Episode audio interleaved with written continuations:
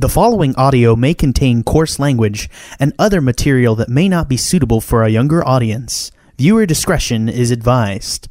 Also, we may spoil anything and everything, so you have been warned.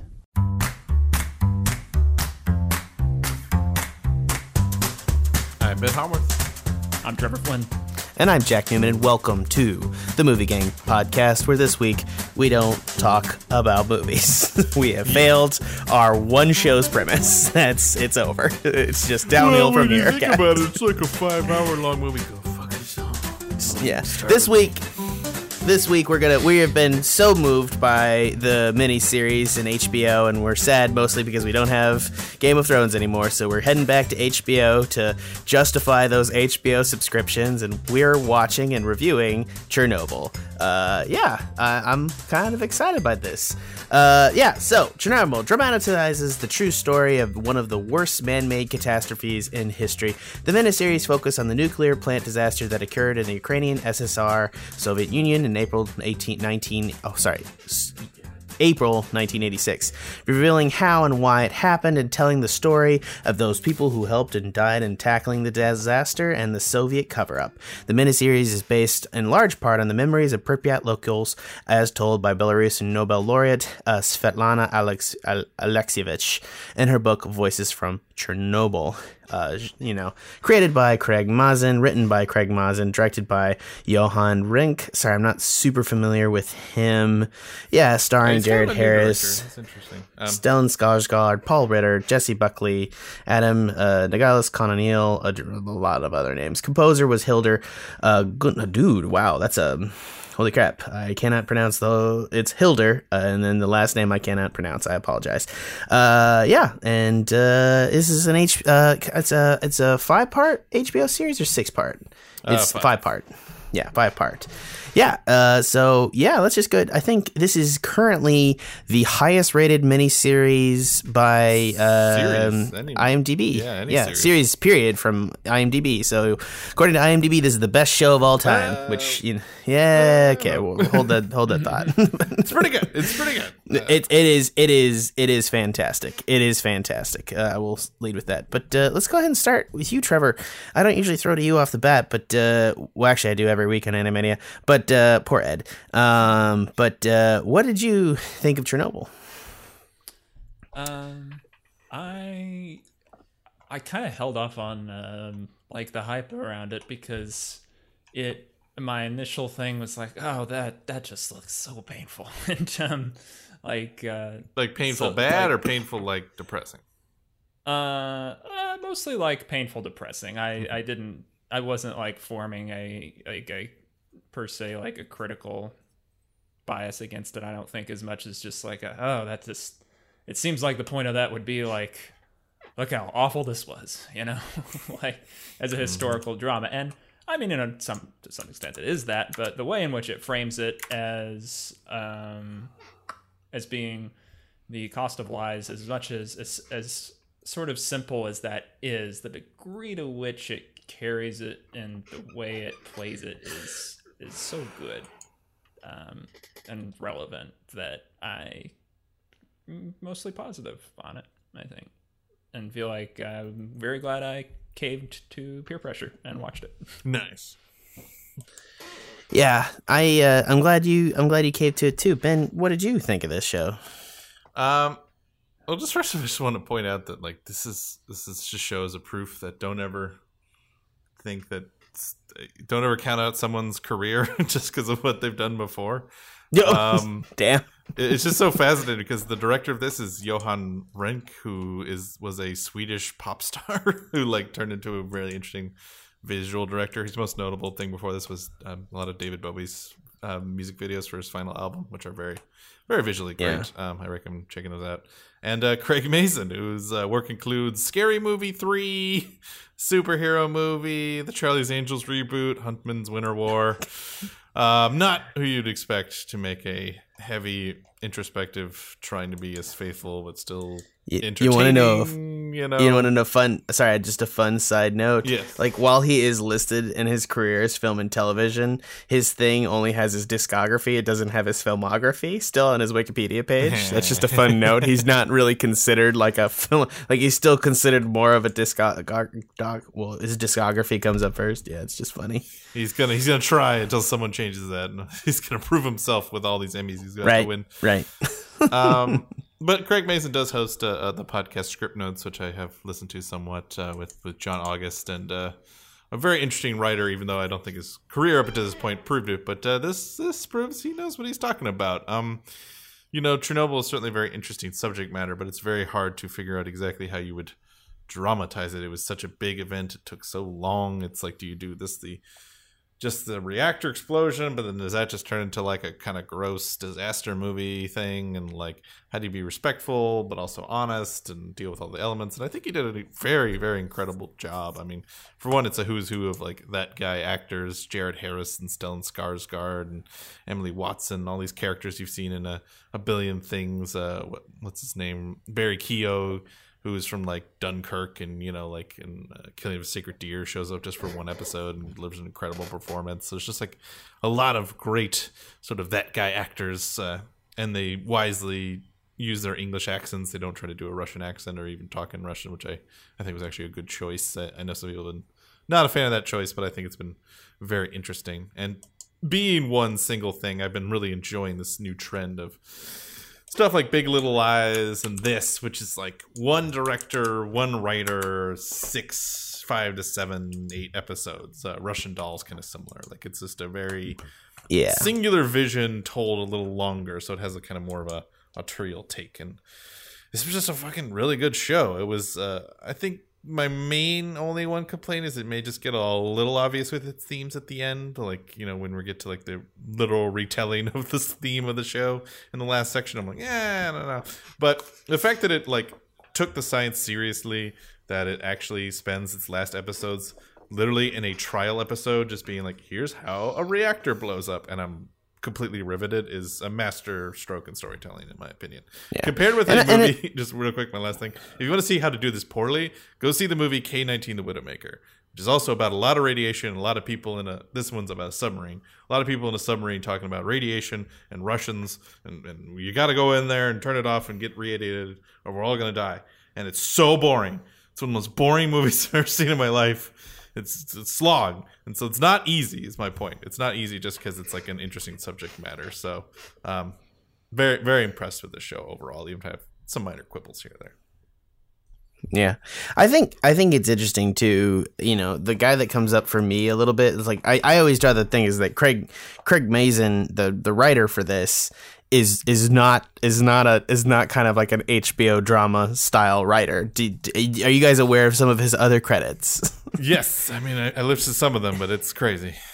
yeah, he's did The Huntsman, Winter War. I mean, uh, you know, Hangover Part Three, Hangover Part Two, uh, not even not even Scary Movie Three, Scary Movie Four. He directed superhero movie. Oh, that's uh, that's a rough.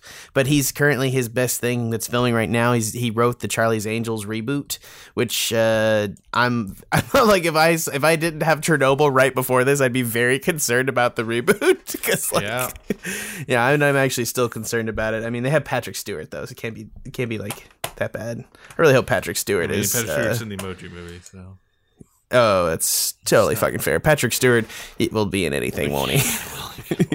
he's he's in a shitload of Family Guy and, and American Dad. Look, I know, Though I, I, know li- I like excited them, for the Picard show, and I am too. But um, also, Patrick Stewart likes a good paycheck, so you know, I, I hope that's not the case with Right, Picard. I feel like right. he's a little more, but like you know, he, he'd be a little bit more careful about He also like was his, straight up like- bread and butter. they called me and they were like, "We want you to play the poop emoji," and I went, "Ah, ha, ha, yes, give me a million dollars." You know, Which is that's a shame.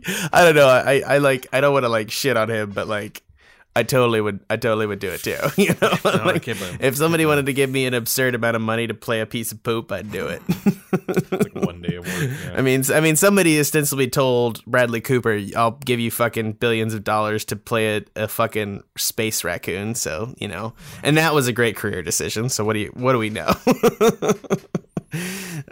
I don't know. All right. Anyways, uh, getting back to this movie, yeah, I, I'm I'm actually interested too. It's one of those things too where I think that um, there's a lot of disagreement out there, and I'm actually not going to say it's a lot of disagreement. There's a couple disagreement for com- quarters about the concept of adaptation with a subject like this, and it's one of those things too where it's like there is a lot of adaptation for the purposes of storytelling. I, however, tend to think that this is in particular a masterclass in good adaptation, and I either taking a very dense subject and a very like straightforward thing as to what happened and kind of like adapting it creating new characters and adding them in there. Because there's one primary added character in the chernobyl series that's the, uh, uh, meant to represent it, it- correct. And then she's meant to uh, she's meant to i mean it's ulana and she's meant to represent a large amount of other nuclear scientists that were other they were probably a little bit more against the government and in uh what in uh, Legasov's ear and stuff like that. It's, um it- so. yes, it's a very um, the one criticism you might have is, but I think it works in the way its presentation is. It's I would say Americanized in the sense of like an Americanized style story. Like Legasov's big moment is at the end where he says the thing and he goes to the KGB. In actuality, that was a process that took years. He just basically Right, kept right. being like, no, no, that's not what happened. That's not what happened. Like he did, in fact, lie in Vienna, but afterwards he felt terrible about it and was like, yeah yeah saying like over and over again, which is why he killed himself. Like he just felt he didn't do Right. enough. Like right he did and, and that's and, and that's one of those things too is the question is is it because he did he was posthumously awarded and it's it's interesting to me that they didn't fucking mention that in the show and the title sequence because he was it was funny that they was the hero of the Soviet Union and then he was posthumously awarded the hero of the Soviet Union because he circulated the tapes that um, forced the government to admit that shit was bad with the RPKs. Yeah, yeah. I mean, it's. I think it's part of the thing of like, you know, you want him just to almost suffer completely, even though it's not. Yeah. It's also the case like he had a family and they kept that out, and there's like elements. And uh, uh, we should mention, highly recommend the uh, podcast, uh, the Chernobyl podcast, which is a companion podcast to this show, uh, hosted by Peter Sagal with the writer Craig Mazin, and what I love about it is that I wish every goddamn historical movie and biopic ever has this because they actually sit down. He's like, okay, this is what I changed. right. This is what I didn't change. This is real. This is fake. Um, and he kind of goes through very digital, digital uh, diligently and explains like, okay, this is why I changed this. This is why it's fake. This is why it's different. This is what we left out. I think he had very good reasons for everything. Like probably my favorite shortening or interesting thing was uh, just focusing on the unit that killed dogs. It's like you get it from there. It was all terrible. Everyone's Right, job doing right. that was terrible. We're going to show you the most terrible, most soul destroying actual job the Chernobyl cleanup crew had, and it's a representation for the whole. right. and that and that's a lot of what it is. It was, this was like this was over a whole continent wide, and it's like it just uh, that was it's such an off thing, and that's just the thing. It's it, all you, all you get is the guys like eventually like yeah, I'm just cool with killing dogs, and that's like it. And Yeah, it's you just watch one person it- break, and it, you get it. Yeah. Yeah, it's like everybody just had a terrible fucking time. It was, and and that's, but it still it still matters, and it's interesting to me for stuff like the coal miners and stuff, like how like their story just essentially tutters out a little bit, but at the same time you still get notes about them at the end, and it's interesting to me that like it just it, it does a great job of creating a sense of what it was like to be in Soviet Russia and a sense of like the people there.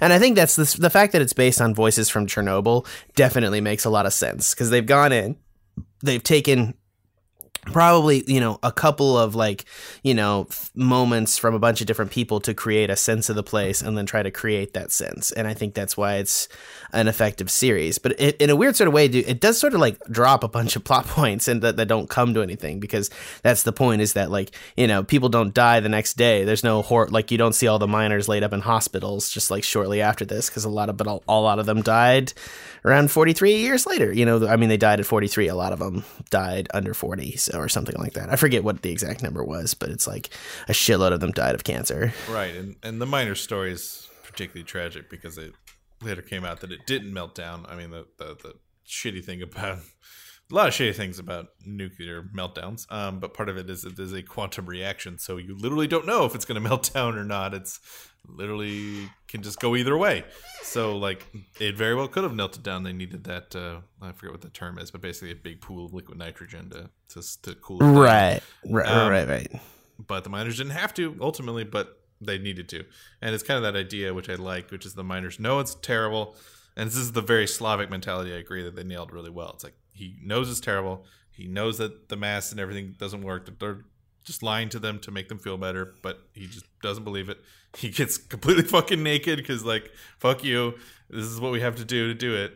And um, but they still do it. I mean, that's ultimately the thing. It's like you, you just it's the it's also the evacuation of Pripyat. They made a good point in the podcast. Like if if Pripyat was an American city, there would be riots. There'd be people saying, "No, I'm not leaving my house." I mean, you see this all the time with uh, hurricanes and stuff. You know, like you, you constantly see there's a more American idea, like this is my home, this is my property. And in Russia, it's like, okay, we're gonna build a whole new city for you, and you live there now. And you go, okay, well, that's life. Or or you're that old woman who just they shoot the cow which, which is also a good representation of like a lot of people just move back. They're like, "Fuck you, I don't care, whatever. I'll die of radiation. I'll die of cancer. I don't care." Right, right. This happens. I this is my land. I've lived here. I died here. I was here when the co. You know, I was here doing the. And it's such a. It's such. It's such a good moment too. It's just like it, and no, none of those characters are continued. We don't know the end of their story. And I think there was moments in this where it did where it didn't pull together. Like I don't think I was like.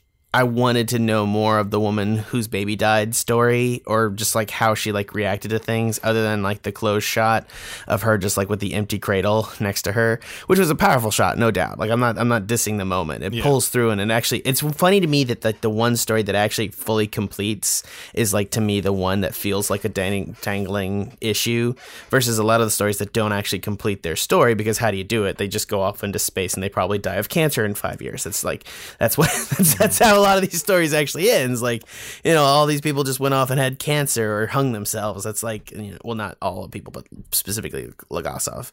And it's also like, you know, Shcherbina, for instance, like, you know, he went off and he was essentially, he's also not necessarily the energy secretary guy. He was more like Russia's ver- version of FEMA. And like, he did stuff for like uh, the, like the earthquake a little while later. Right, So. but he did in fact die five years later. Um, just about. That's- Oh, he did, he did. Yeah, yeah.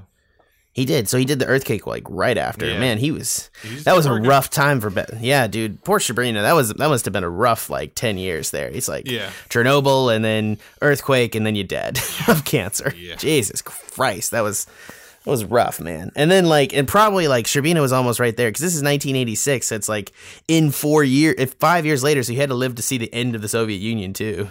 Yeah, he died just before the Soviet. Yeah, Well, no, no, 1990 19, 1990. So he was he must have lived to it. If it's 1986 is the reaction. The ninety one is when it, like the Berlin Wall comes down and sort of officially. Oh, that's fair. That's fair. It's close, That's but it's fair. it's crumbling at that point. Definitely, yeah, no question. it is, and and and I definitely love the like the line at the end where like you know Gorbachev literally says like, and I and I have to admit I I'm not a fan of people historically dumping on Gorbachev because I do I like sort of like Gorbachev and like Yeah, the, they bring that up on the podcast that he got he gets credit for history for choosing to end the Cold War more or less more than Yeah, he got dealt Well- a shit hand, and he kind of saw the writing and was very good about. I mean, he tried his best, but at a certain point, he's like, "Okay, we have to." Yeah. Well, I think I think my thing too is like Gorbachev, and and and stop me if I'm just historically completely inaccurate. Um, but like it's m- like for the Cuban Missile Crisis, who was he was in charge of Russia? Was at the time was he not? No, that yeah was that was your that's your uh, that, wait wasn't he No, Gorbachev. Gorbachev was not not in power until the eighties. Missile crisis. In the 60s. Right. So I'm totally wrong here. I think. I'm so sorry. My bad, guys. No, Gorbachev's big test was Chernobyl. I mean, it was, and and it was right, just- and, and and whether and he got fucked and then decided just to like close up shop. I mean, they- and did it mostly peacefully. they spent a shitload of money, and more importantly, it did show like again, it's the whole thing is built on the idea of the state and the state being the ultimate power, and Russia's you know people have said that the Russian scientists were viewed in a lot of ways as priests, you know, in the old Russian oligarchy. Like they are like the ultimate authority, and they know. And the the nuclear image was like Khrushchev. Fuck. Pri- Pripyat was like a, a noble city. It was like considered like one of the best cities you can live in because it was like you know this beautiful nuclear clean power and this brand new you know brutalist kind of uh, built city, and Yeah. it was like you know an honor to live there in a sense. And that's the city that is the image of you know destruction and death. And, Soviet power, yeah. Well, it's showing also like pool at the end was uh, really effective for me it's Dude, oh, the good pool pool. that was just like that was a good community pool yeah, you could and then you you look up images of that pool. I've seen images of that pool uh, uh, abandoned and disgusting, and it's like, wow, yeah, it was full of water once, and like not looking like gross and Yeah. completely dead. For for my dumb history self, it's Khrushchev that I always think gets dealt a yes, a shit hand because you know I always I always liked him personally because you know he decided not to blow up the world during the Cuban Missile Crisis. That's always like that's a good. and he that's a good dude. and he gets yeah. He, well, he he also just I mean, there's a lot of shit. It's hard it's hard to call any Soviet person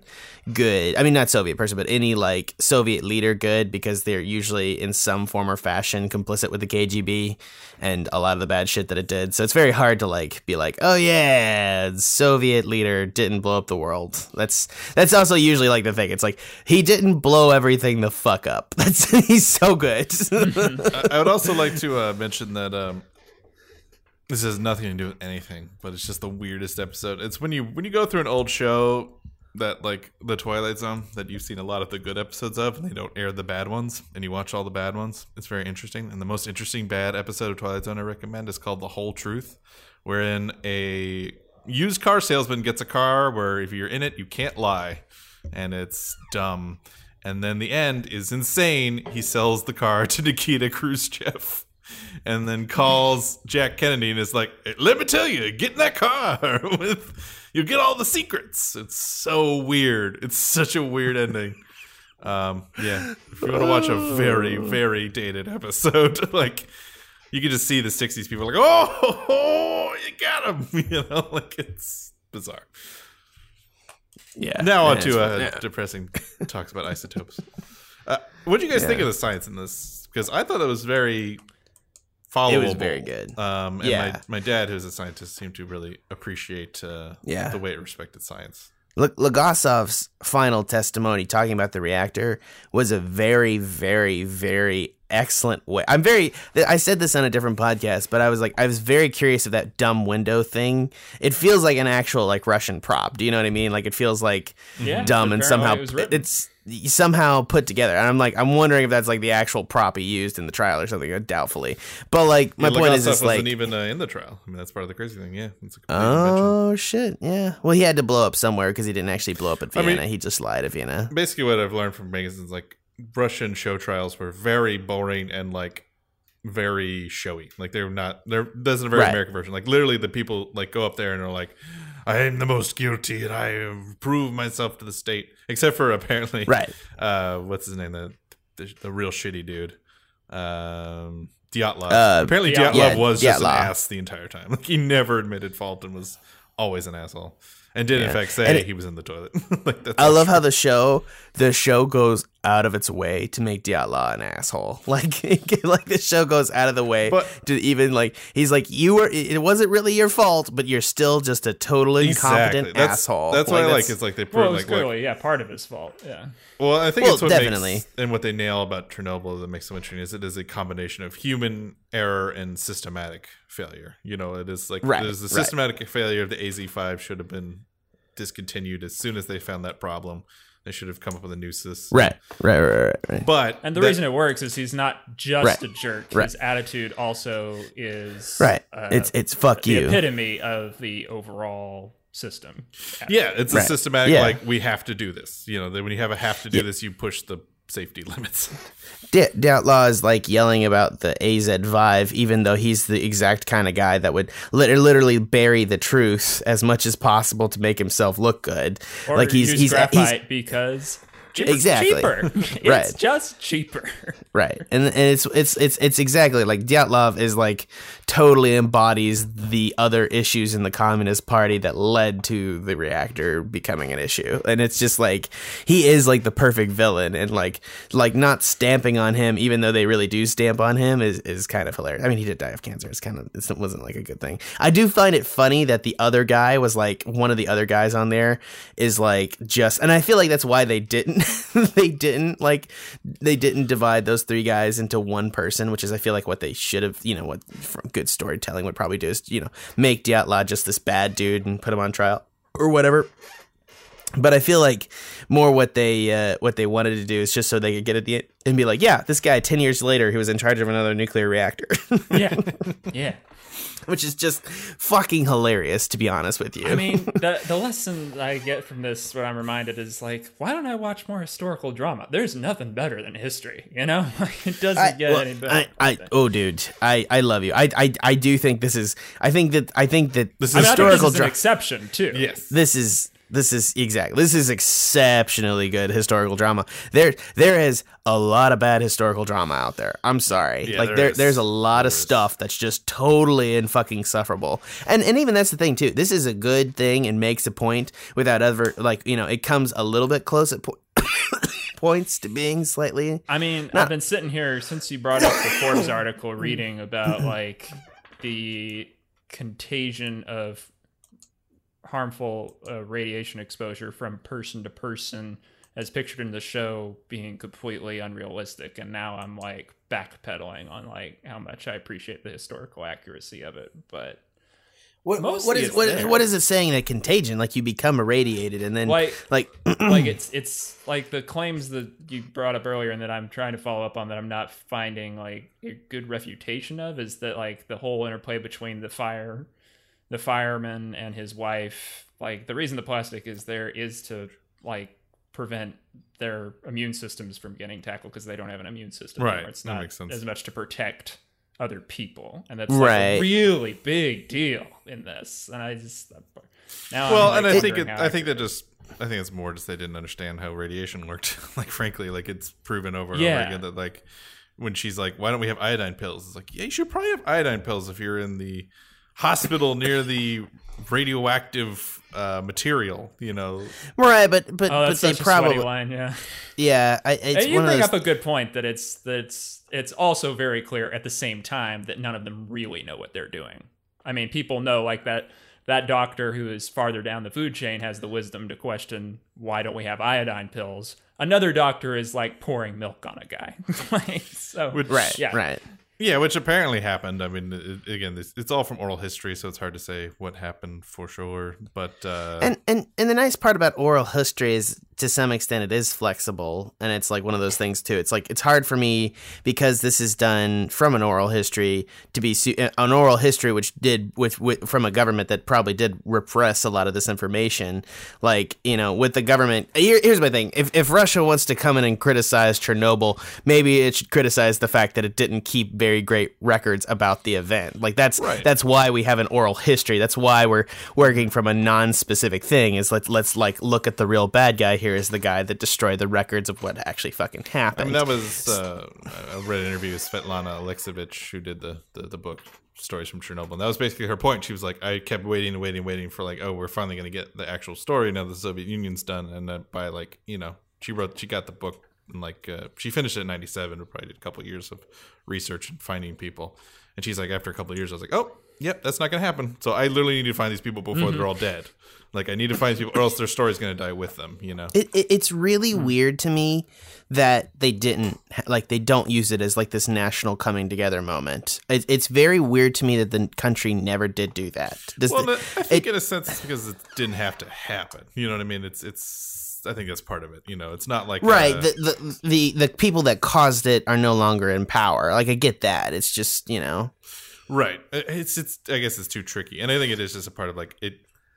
Legasov probably killed whatever ability that they had to do that, you know, because it's like this literally did not have to happen. If it was one guy who did just push it and the AZ5 wasn't a problem and he literally just pushed it till it exploded, however that happened, then you could be like, yeah, that one guy we murdered him and then the rest of us stood up and did our duty. Maybe you could do that, but it's like, oh, this was a problem for a decade and we didn't do anything to fix it.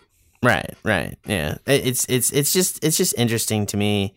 Like and I probably am inclined to defend this show most of the time just because of how the difficulties of of getting the truth. There's enough truth in there that they've they've obviously done their research very heartily, and what they've adapted, they've at least acknowledged as adaptation, and then also adapted for the purposes of telling a story to be the best story they could draw from the existing information and viewability. So I, I am I am inclined to call this on the surface, based on the information, a good adaptation.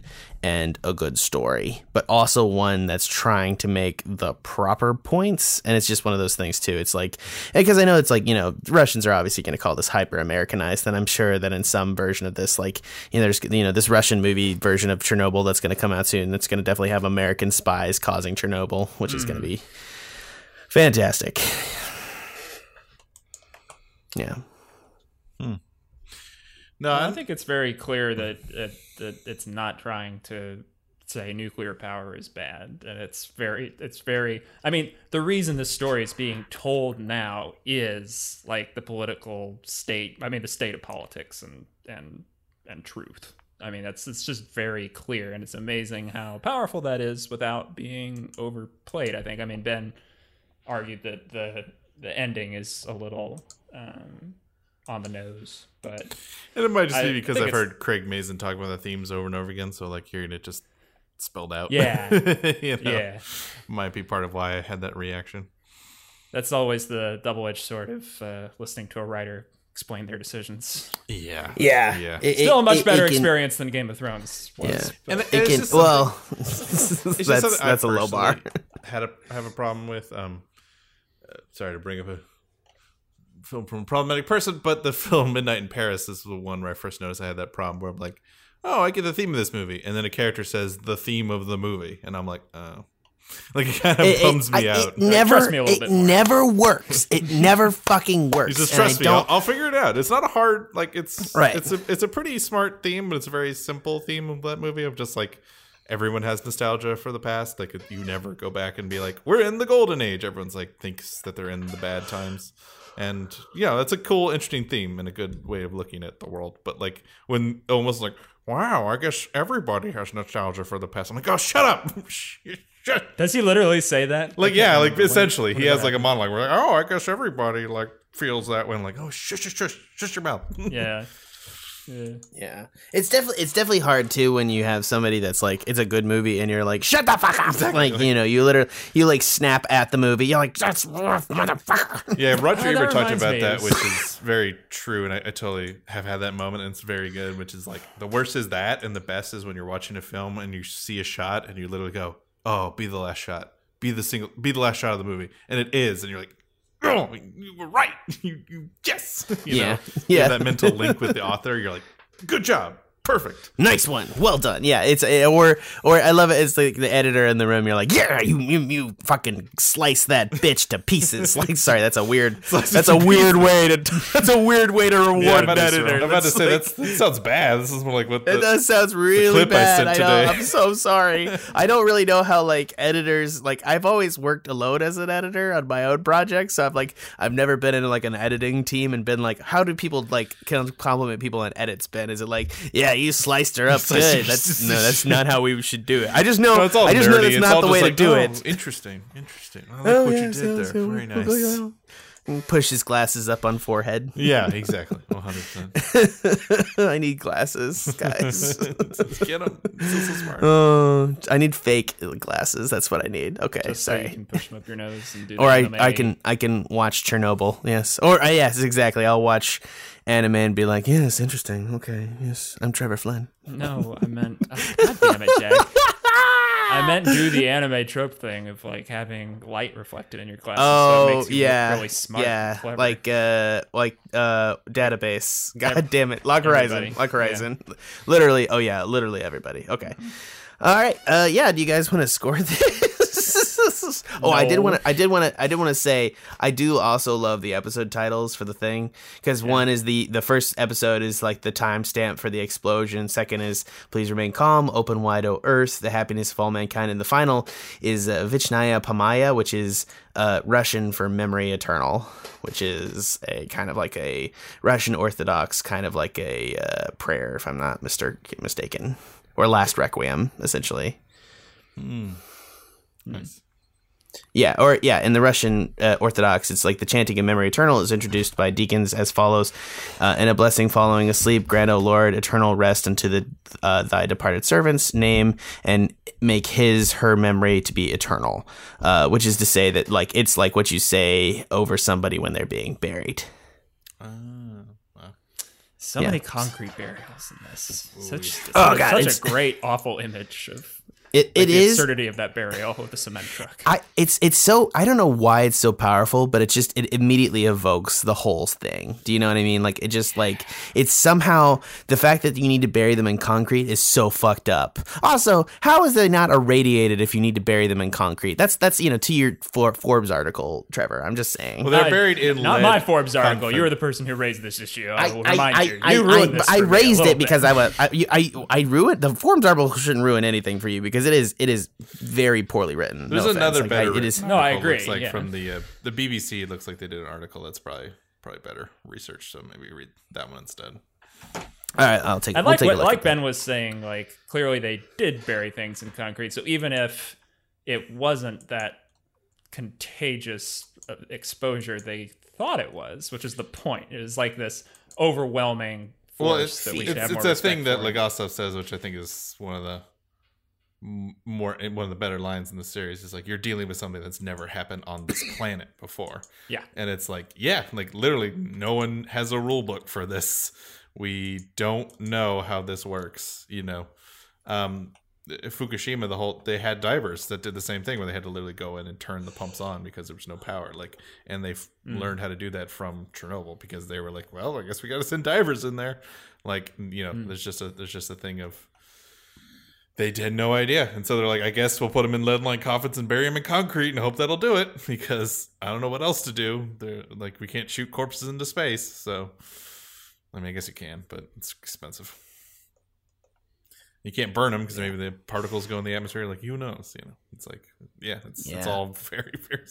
Nuclear radiation is very scary. Uh, It, it is, and I think it's I think it's also good just for like you know they didn't know what they were necessarily doing, but it's also just perfect in terms of like you know this whole like throw the spaghetti against the wall type of deal. You know, well, it's like good- it's it's it's a good reminder as people like i think my takeaway is like you know whenever we come up with a technology you have to remember that like there's almost always an equal and opposite effect you know uh, because like nuclear power obviously it has so much power it is so incredible it is clean uh, if you use it right other than the nuclear waste element of it but like as long as you keep that balance and keep it going like I- it, it does not produce co2 it does not produce emissions but yeah. I guess if you fuck it up, it's a really bad fuck up. It's rough.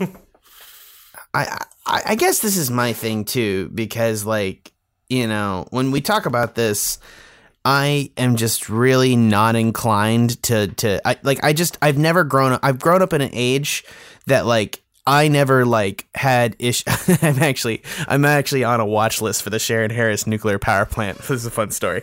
Um, I'm actually on the watch list for the Shearon Harris nuclear power plant in Durham, North Carolina. So um, because I was I was I was there during a protest for other Oh. reasons, and like took names down, and so like I can't go to nuclear power stations. But like I have I was not there as like a protester because I just don't care. Like that's the thing too. It's like for me purposes like I'm in this I, I guess like I guess I semi count as a millennial generation. We sort of look up and you're like, yeah, we should do nuclear power, and I'm like, yeah, we should do it. Because science, you know, if it fucks up, we just need to find who fucked it up and like figure out what the process is. And it's just like my thing is like we always need to continue forward with science, and that's the nice thing about it. Is like you know the nice thing about Chernobyl is that the fuck up is really well understood. Like if there's anything to, to say about this, it's like this is documented to the minute that the fuck ups happen, and it's like that that, that we can document it so accurately. Or you know I don't know if it's accurate because you know it's all probably done through the KGB at some time, and it's all history and stuff. But at the same time, like it seems so accurate that we were able to tell what was the issue with the AZ and reactor and everything else. And it's just you know I, I- I'm I'm I'm I, I don't know I'm very pro nuclear energy. I'm very pro nuclear energy, even for how titanic the fuck ups can be.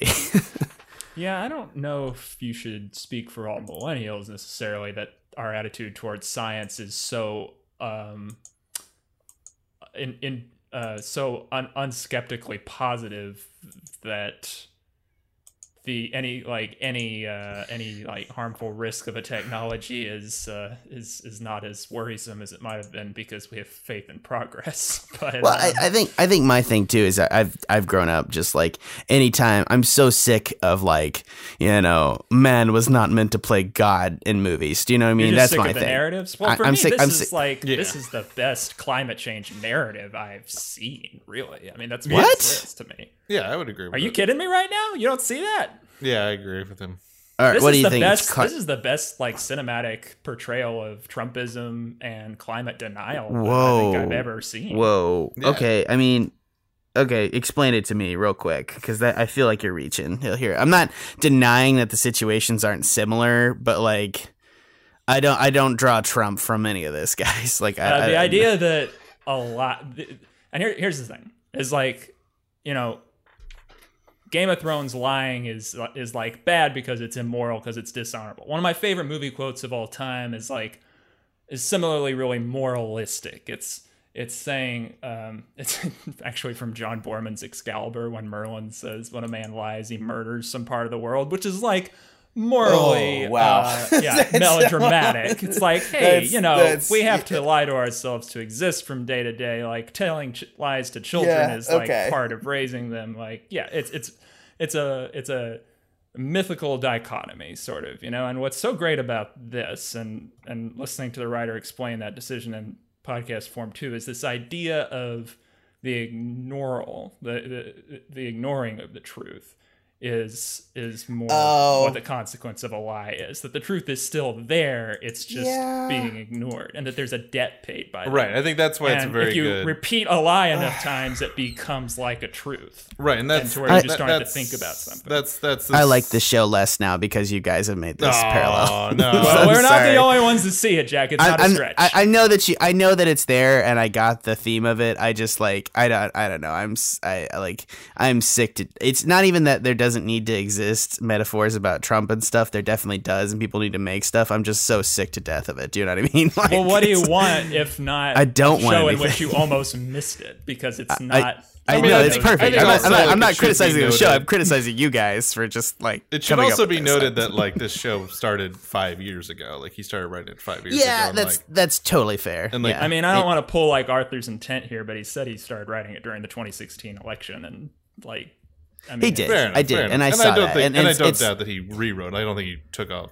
you Right. know, his, he started yeah, prepping I it five it. years ago, but he definitely and and, and a lot of the thing is about the truth, and that's that's Well, and- and that's all the I side the- stories are about truth. That's why I see the climate change metaphor because the truth catches up to you. That's exactly what people are saying. It's like like we've you've denied climate change forever. Extreme weather is happening now. Like it's it's here. You know, like it's already begun. You know, essentially. So like that's kind of Yeah. what they're they're. they're how about this? How about this? I like the metaphor when it's done without having to draw direct. It's like it's like stating the theme at the end of the show. Do you know what I mean? You don't need to draw the conclusion for me to take a powerful metaphor and lesson about. No, and you don't have to even view it And- as and- a and- and it's change powerful. Metaphor. I just think it is It, it, there. it works as a climate change metaphor because it doesn't say climate change, and that's my Exactly. thing. I'm not dis- I'm not disagreeing. I'm not disagreing with you. What you It doesn't do the Battlestar. Galactica thing where it ends with uh, Exactly. uh, uh, Chevron cuts cut to Chevron. Exactly. We we, we have sir. There's uh, there's uh, carbon in the atmosphere. You there's no carbon in the atmosphere. You get it? You know it doesn't do that. I tot I sorry, I'm totally fine with this with you guys drawing that conclusion because you are correct. It's just that like it's a drawn conclusion. The show is not like this is about climate change. No, it's not about climate change. It's about like people's tenuous grasp of truth and how fucked up it is, and the and the cost how of our lies. current And administration, right, right, the right, cost right, of lies right. in a million historical things, but like it just it's very current. You know, it can, it, you can see the currency in it. Sorry. I, I love you both. Let's score this thing. I am oh sorry. I, I don't know why that uh, that uh, It's ooh buttons. me. It's buttons. Yeah, not buttons. I don't. I don't care, dudes. I just like you know. It's it's like it is like sometimes like Trump metaphors and things are just like I just like ugh, I I don't know. All right, let's go ahead. Uh, Trevor, you're up first. um, It sucks too. I I hate doing this one out of ten. This is this is also the thing. If we're doing our our score system out of ten for like a mini series, this is this really this is really rough. yeah, something I I wanted to bring up is like, man, I, I, can we just keep watching miniseries together because Oh yeah, yeah, this is great. I mean, this is this is probably like up there, I assume, in the cast. Like there are a lot of good ones out there. Part of what's so great about this is that it is exactly as long as it needs to be. oh yeah, Um, you I read a great- five episodes. I read a great article that was defending kind of like, and and I don't think it'll go this way because I think people like the traditional method, but it's kind of saying like, can we get more of this? Like, because it was pointing out this and Russian Doll, which I, if you guys have not watched, I recommend. I think I read the same article. yes, it's a very good article, and, and, and it was basically about like these interesting, you know, one director, or one voice, one writer telling the whole story and it being over. And like I think, I think people got a little burned out with peak TV and just watching whole episodes and being like, okay, can you get to the plot?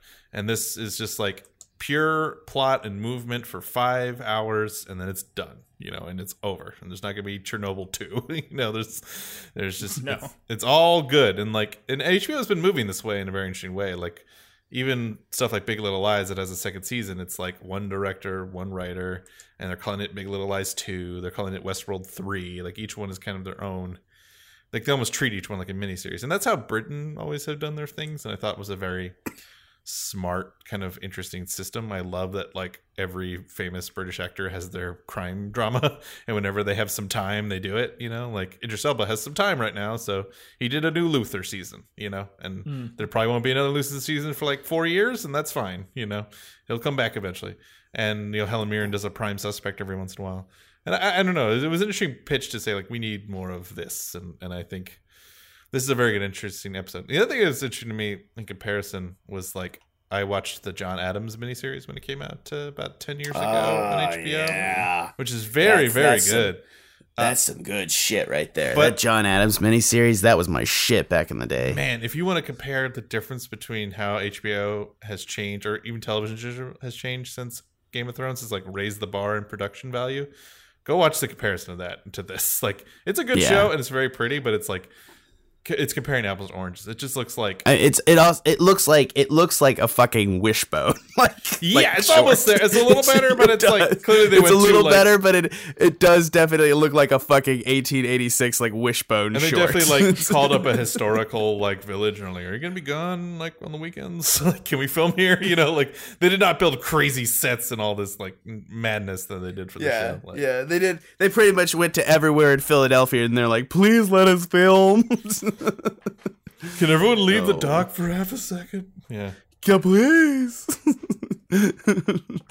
Run out there. But- who played who played John Adam in that? Fuck. but HBO Uh, Paul miniseries are, are Giamatti. special. Uh, Yeah, They made a lot yeah. of really good miniseries, man. Like, Well, I think I think the question for the future of HBO here is definitely going to be: Can you sustain the network on miniseries alone? And like, this is great to produce this sort of TV, but does it get viewers butts and seats like HBO and Game of Thrones is? And that's the thing too. It's like I'm very glad Chernobyl came out right here at the end of uh, of of Game of Thrones, There's no but way like. that was a mistake. There's no way. no, that no, was no, no, no. That was that was. I, I, I almost bet they you they early held that shit. of the show, and they're like, oh, "We should put another show on," because it's perfect. Like as soon as Chernobyl ends, Big Little Lies in- begins, and like they're they're banking. right, they're like, right. Look how good our shows are. Don't quit. you know, they bank that shit on purpose for sure. Yeah. And and dude, every time Game of Thrones came onto their network, there was like a huge supercut of like, please watch our other shows. Like it was I'm just these I'm very curious. Yeah. Yeah, I'm Especially pretty that much last keeping- episode. They made you sit through like a whole cavalcade of what's coming next on. Yeah. Yeah, before they It's it. it's it's was rough. It's rough. It's rough to watch them know they're in trouble. Do you know what I mean? Like that's it's. I'm very curious. we'll see what I happens think- when the new Game of Thrones comes on. Especially when I think Game of Thrones is not their fault. Like you know, like it's it's Yeah, it, it, where, where they like went to them like on bended knee to try to get them to deign to do the show that made them famous. I think it's just I think this the series kind of and why it's hard for me to rank it is like I can rank it kind of against itself for other things, but like it's also this is kind of proof to me why Netflix has not become the next HBO is that don't they have never made like that level of quality on a consistent level to me. There's been good shows on on Netflix, no yeah, question. yeah. They made they made Roma. They made some good stuff, but they've never made anything Like, like, whereas this. every time HBO does a show, I'm like, okay, I gotta at least try it. You know, if it's a big Yeah, Right, Have y'all checked out the uh, chef show yet? oh my fucking I god, that you, shit it- is crack. it was Jack's show. As soon as I saw that trailer, I was like, "This is the Jack show. Should I be called the It- Chef it- show?" it's It's like it's forget just- the food. I- We're gonna talk about the MCU for 15 minutes. I swear to God, I I could masturbate to that show, just I- like un- unadulterated. I just like is- whip it I- out, and I'm just like, let's go to town. Come on. I am on the opposite side of you, my friend. I think I- it's I- I masturbatory. It is. The Oh no, no, it absolutely is. I'm not. I'm not defending it a little bit. And like Babish, like binging with Babish. Babish is in the background at points too. Like it's, mm-hmm. it's, it's, it's absolutely fucking insane. I love that they had the quote on there. Gwyneth Paltrow did not know she was like the oh fourth cast person in Spider Man. That was and she's like, when I heard she was like, it. I was in Spider Man. I know. And then I She's sat down to watch the episode, and I was like, five references to Goop later. I was like, oh, that's right. Gwyneth Paltrow is an idiot. Goop. like, could not stand it. Goop is- Sorry, dude. I it's that's that is. I, I will. I will. I'm not gonna defend it. But like, I- just know that I'm having an absolute fantastic time watching. Sorry, that. I'm not Like, trying to tear it down for you. I no, just I know. I, illustrating the I know point. you're not. I know you're not. It's like, but it's like it, you, you, Trevor. There's not enough. There's not enough cynicism in you and the rest of the earth to tear that show down for me. like, there's just Well, let's, let's have no fear, sir. Uh, yeah, I think we should watch more miniseries though. We should. I don't know. I I, I want to do more. I know it's not going to be as good. We want to do more of this. I don't know. It's just Yeah. perfect. to Yeah. me. I think it's a nine. I nine out of ten maybe. Yeah. The um, you know, the fact of the science is uh able to be questioned, even though if it wasn't a well written article, is like, yeah, maybe there are like points at which it doesn't, you know, like it's it's but it explains it so well eventually with like those cards and the runaway reaction. It's just so well done and written, and it's like, oh yes, like Ben was joking. There's the meme that I uh, I also studied nuclear physics. it's one of those. I, I love. I love that the actual explosion does not like when you see the the actual the top like the top coming off the reactor is cool, but when you see the actual building go up, it's like really bad CGI, and I'm like, of course it is. It's it isn't great, and it's still like even It still I knew works, it wasn't great. yeah. It was so like shocked and horror, even though I Yeah. knew it was gonna happen. Like I, I Right. you know, it's Yeah. the end. of It's like show. the opposite of Titanic, you know, like the ti- where Titanic is like so masturbatory about the ship coming apart. This is like, no, here's the solid science about what the fuck happened, and there's an explosion too. I Yeah. guess That's probably explosion. Yeah. It's it's Hey, explosions happen. it's very much in the style of uh of the of a very very low rent but incredibly well acted uh, show I Claudius uh, from the seventies, which is like every famous British actor in the world in it, and that show is literally like wars happen. It's like you know fucking Rome and like they're doing sex in the city, and Patrick Stewart will just come in with like a little blood on him, and he'll be like, "I've killed children," and you're like, "Okay, sure." Mm-hmm. But it's like clearly just like someone's bedroom they're filming in. Like it's it's like some stage. Anyways, yeah, it's a similar way. Yeah, they're like we had to get the science right. Explosion is. Though the makeup was incredible. The makeup on the gore, the Yeah, they need to win something. Like God help them, they need to win a fucking something for that. And I they don't showed know. restraint. They didn't show the guy whose face melted off. You know, like that's kind of what I was worried about right. going into this, because it's Right. HBO and they. well, and it's the, the writer said like you know it's it's a classic thing of we could show you the guy with the face off and you're kind of be like ah and be like kind of weirded out, It- or you can hear a guy's face was off and you're gonna be like I see way worse than ever would. Yeah. Which confused me for a minute because it relies on you knowing all the different Russian names of the people they apply to, and I'm notoriously bad. Very bad at that too, I agree. Names. See any It- episode of the anime podcast. Yes. Uh, I, I I do think a lot of I think it. Here's the thing that I think this is also revealing to me that I've been watching other stuff too recently, and I think on HBO, I think a lot of HBO's HBO has some bad shows on there, but I think a lot of like the Game of Thrones fueled HBO things are more D and D than it is actually HBO, as I'm recognizing, and I think that's I think that's one of the things where we had showrunners, and I think a lot of the things in Game of Thrones, D and D are very guilty of, and not necessarily HBO. I feel like HBO is actually somebody who has been giving a lot of creative license to these creators, and I think that's you know to their credit. I don't think that was always true. I think it's definitely true now. Is is my take on it, and the fact that D and D were able to walk away from stuff, but you know that's another day's discussion. Um. Yeah. Okay. Ben, what do you give a score out of out of ten? Uh, I'm also gonna give it a nine. Um, yeah, it's just incredibly impressive. I mean, and again, it's like a ten out of ten in terms of like technical proficiency, in terms of like direction and acting was just so good. Jared Harris and, and Stellan Skarsgård give Oh yeah, Skarsgård destroys a phone in this. That's a reason to give it a nine out of ten. it's awesome. Yeah. it's great. One of our great, great explosive scenes. Get me another phone. awesome. Um, I just I just hope there's like a guy with like a phone truck like following him around, know, just like I tossing know. red phones out. You know. They couldn't show it; it would be too much. But it was there. We all know it was there. and uh, for me, like the whole thing with, with, with historical fiction, personally, is just that it's it's a it's a por- it's a you know it's a painting, not a picture. You know, it's it's it's representational at the end of the day, and so yes, I, I do think you do need some element of, of respecting the facts, and if you do completely misrepresent them, I, I totally agree with criticism for that. But I think you just see that Craig Mazin actually cared, you know, ultimately. And whether you agree with what he did or not, that's a different matter. But to me, like that's what matters the most is that he really cared and wanted to present something and thought about the way of like, okay, I want the facts to come through, I want the historical record to come through, but I want to entertain an audience at the end of the day. Because if you're not entertained, you're not going to learn. Like, frankly, that's all it kind of comes down to is like, Yeah. if you're not entertained, people are going to shut it off in the first episode, and they're not going to get to like why Chernobyl exploded. And it's to me that's the ultimate point is getting you to that final trial to explain why it happened and to be totally captivated, which is incredible. Like to get to that point, but also I think just in general, this is a very very good example of how to write historical fiction. I totally agree with y'all on that. I think you know if I was a teacher and was going to teach this in class, I would show maybe an episode or two and and and point out like maybe take a snippet of uh like for example maybe the episode with the dogs and then find the snippets of the dogs sold the, the soldiers killing the dogs in the voices of chernobyl book and like how did you take this to make this you know?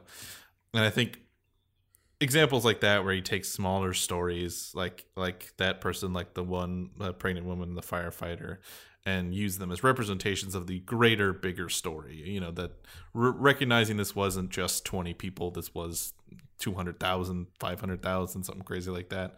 Um and and or, or even just like you know that we didn't talk about like the one really showy sequence which is appropriately showy where they have this whole thing where they these men literally had to go on the top of the roof and throw graphite off and they could only be on for 90 seconds at a time and they had to leave it. That was their entire lifetime supply of radiation. Um, and they had to leave and they'd show an entire unbroken take of a guy you know having a horrible time at it um, which is understandable because you're just thrown in there and just expected to do it um, and things like that being the representation for the bigger story while still focusing on Legasov and and Shcherbina and like being the main guys who were definitely part of the huge huge effort to clean it up. I think it made it a very very good show and I think it represented, you know, systematic failure alongside human failure and how that's kind of the worst combination of anything really ultimately is is arrogance and and and uh, as well as systematic and you know problems and I think it respected Russia. I know Russia doesn't believe it does, but I think it did. It, it just didn't respect that the system allowed something like this to happen and doesn't respect systems, but it respects people, which I think is what makes it so good. I just wish the themes were not as, as obvious and I just wish it was in this little, it gets just a little, you know, it, it enjoys its like speechifying. I think it's good speechifying. The actors are so good, it's fine, but it's just like, I don't know, maybe, maybe one or two speeches less and that's it. But overall, it's, it's, it's so damn impressive and I can't be mad at people thinking it's perfect, you know. It's just the IMDb. Maybe it's just the IMDb thing. it's like, yeah, does it need to be better than The Wire or something like that or Breaking Bad? I don't know, but whatever. Yeah. That's a different matter. No, it is. It is. It's it's it, it's it's one of those things. Sometimes when you know, like you people like us are just rating it so high, and everybody's like you know goes through our catalog and finds the thing, the other thing I've Yeah, rated Love at ten. and it's like yeah, your go-to. It is. Still it is. haven't Abs- seen. it is absolutely. Trevor, I love you. Just watch it. Just watch it. just do See, the watch problem the is now he's gonna please. watch it. He's be like, I didn't get it. Well, no, that's that's exactly it. It's like I sometimes No, it's I like already get it. I already Yeah. like have you know been told it. That that's happened to me Right, with a lot of anime series too, where somebody's like, "You gotta watch this series; it's gonna change you for anime for all time." And I'm like, you, you gotta let people come to anime naturally. No one has ever like recommended an anime show and then somebody been like, "Oh yeah, that changed me." No, yeah, you, you you saw something late at night on TV and then you started getting into anime. Except when I'm I showed you Evangelion, but that's another day's discussion. I was already well into anime before we like. Uh, come on, don't don't do that. We were we were FMA, and but you, You did show me Evangelion, and that was a life changing college experience. I will give you that that was that was, that was we were never we were we were always too sober during that show. Um. Yeah, anyways, yeah, we were. I'm, By I'm way, also Trevor, they're- I don't know how they're going to do it and if it's going to be any good, but The Wire's actually going to be re-released in widescreen, which is crazy because it was shot in What four the by fuck? three, but they're doing some kind of crazy. You can look up this crazy thing they're doing uh, with like how they're kind of digitally is- creating the backgrounds, which is very weird. But that that So that can't work. That can't there. work. They're they're like creating it? digitally creating it. It's crazy. It's like this isn't like coloring old technic like No, and it's before not even like, oh, we it's shot- not fucking there. It's not. It's not even like we Dude, shot that's by. that's that's like two two, inches of fucking screen. it's like crazy. what the what the fuck? I don't know how fuck? they're gonna do it. It's. I don't think they're gonna finish it. It's really weird. It's just not. It can't work, right? Like it Pretty can't soon work. they're just gonna like get the AI to remake the old Disney movies, and it'll be better than anything. yeah. I I'm not sold on it. All right, I give uh, Chernobyl a nine out of ten. Just rounding out the cast. Yeah, same thing as Ben. Um, another thing that came to mind. It's like there there are a lot of things. I, Oh, I love the concept. I was wrong about the wire. Just so just so nerds don't yell at me. They shot on 35 millimeter, but they didn't. They always planned it to be four Oh. by three. oh, okay. But so what they digitally changed is they Eh, they cut out any like boom mics or stuff that was in the background. Oh, okay, that's that's, fine. I was, Sorry. I was, that's, I was about to say that was like that was the craziest project That makes known more to sense, but it's Yeah. still impressive. It's still a crazy project. It's still a crazy project, but it's like Because when doable within the confines of human. Yeah, They'll- they'll- I'll tell you when like a movie's matted, like when they shot in a bigger format, if they mat it out, they don't give a shit about anything outside that frame. Like there's just garbage everywhere. Like yeah. if you've ever seen it, it- you don't anymore because of film stock. But I, I saw some unmatted films and it was hilarious because there's just boom mics and shoes and garbage everywhere. It's really funny. It's literally like you know two feet from the actor. There's like twelve water bottles Exactly. and like and his lunch and stuff. It's just like he's been in that position for like two hours. It's ridiculous. Yeah, it's like they're like, how did people not notice on Game of Thrones? And I was like, it's actually super fucking easy. Um, except that there's a person whose job it was to do that, and they didn't. Anyways, uh, yeah, I give it a nine out of ten, and I think for this a lot of the same reasons that Ben said. I think that it's the the purpose is more important sometimes than the reality, which is a, a- an ironic thing to say about a show about the truth. you know what I mean? Like, you know, it's. Uh, but I think like the intention here is such in a good place, and the delivery of it is such in a good place that it doesn't particularly matter, and it's also pulling from something that has been obscured, and so there has to be some form of like reconstitution to make this even possible. And as a, as a whole, it just it just fucking works. You know, either way, it just fucking works. And frankly, the fact that we're even talking in any form or fashion about the history of Chernobyl is you know a success in and of itself of the show. So even if you want to do that, like the thing you need to do is go watch the show and enjoy it, get obsessed with it, and then go study and learn about Chernobyl and find you know what the show did wrong and whatever it did or did not do wrong or did took liberties with was in the purposes of delivering you know that sense of Chernobyl to you to begin with, and and furthermore on that thing like a lot a lot of the time I've been watching the show I've been thinking about the movie kind of like adaptation, which is like it's it's similar in that why we give it a nine. It's like this is a very boring concept, and I don't mean to you know to lessen the you know the thing about Chernobyl, but it's like this was this was so easy to take this in a bunch of different directions. Like it was either suffering porn or it was overly like you know overly like you know cringy in terms of being like talking about the environment or things like that. It had so many like I th- it's one of these conceptual shows that when I think about there were just so many ways that it could have utterly failed and it doesn't. And I think that's like that's when like there's you have every reason to hate a show and you don't, you just absolutely love it that it just generally comes up to a 9. And that's like adaptation for me. I have every reason to want to hate adaptation. adaptation is so far up its own butt that I just like I'm always just like impressed by like how deep that man's colon goes. But like I just love that movie. and, Oh, it's- yeah. and that's and that's like one of the things. Like I just it's just one of those things where it's like writers talking about writing and I'm like, just blow my brains out. Blow my fucking brains out right fucking now. And it's just and it's it's this thing too, like uh Anne Lamott's Bird by Bird, one of my favorite books of all time. Writers talking about writing, and those are the two things that get a pass. And I think they're perfect. And that's and that's like the two things. Everything else that's like writers talking about writing just drives me up a fucking wall. And it's the same sort of thing, you know, with that in terms of like this is adaptation for the intent, you know, it's the intent and the intent is so good that it doesn't the rest of it doesn't matter. So, yeah, 9 out of 10. And as you, if you guys can do any form of math, you'll notice that the Movie Gang podcast or the miniseries podcast this week uh, gives uh, Chernobyl a nine out of ten uh, for the the miniseries podcast. I, there's got to be a better name, right? Like I'm sure there's an actual like miniseries podcast out there. It's really sad. Um, but anyways, uh, for the the miniseries podcast, this has been Ben Howarth. Yeah, thanks for listening, guys. Trevor Flynn. Das Vidania. And I've been your host, Jack Newman, from everyone here at the Tuscan Shed Media Network and the Movie Gang Podcast. Thank you for listening. Don't go die in a nuclear explosion.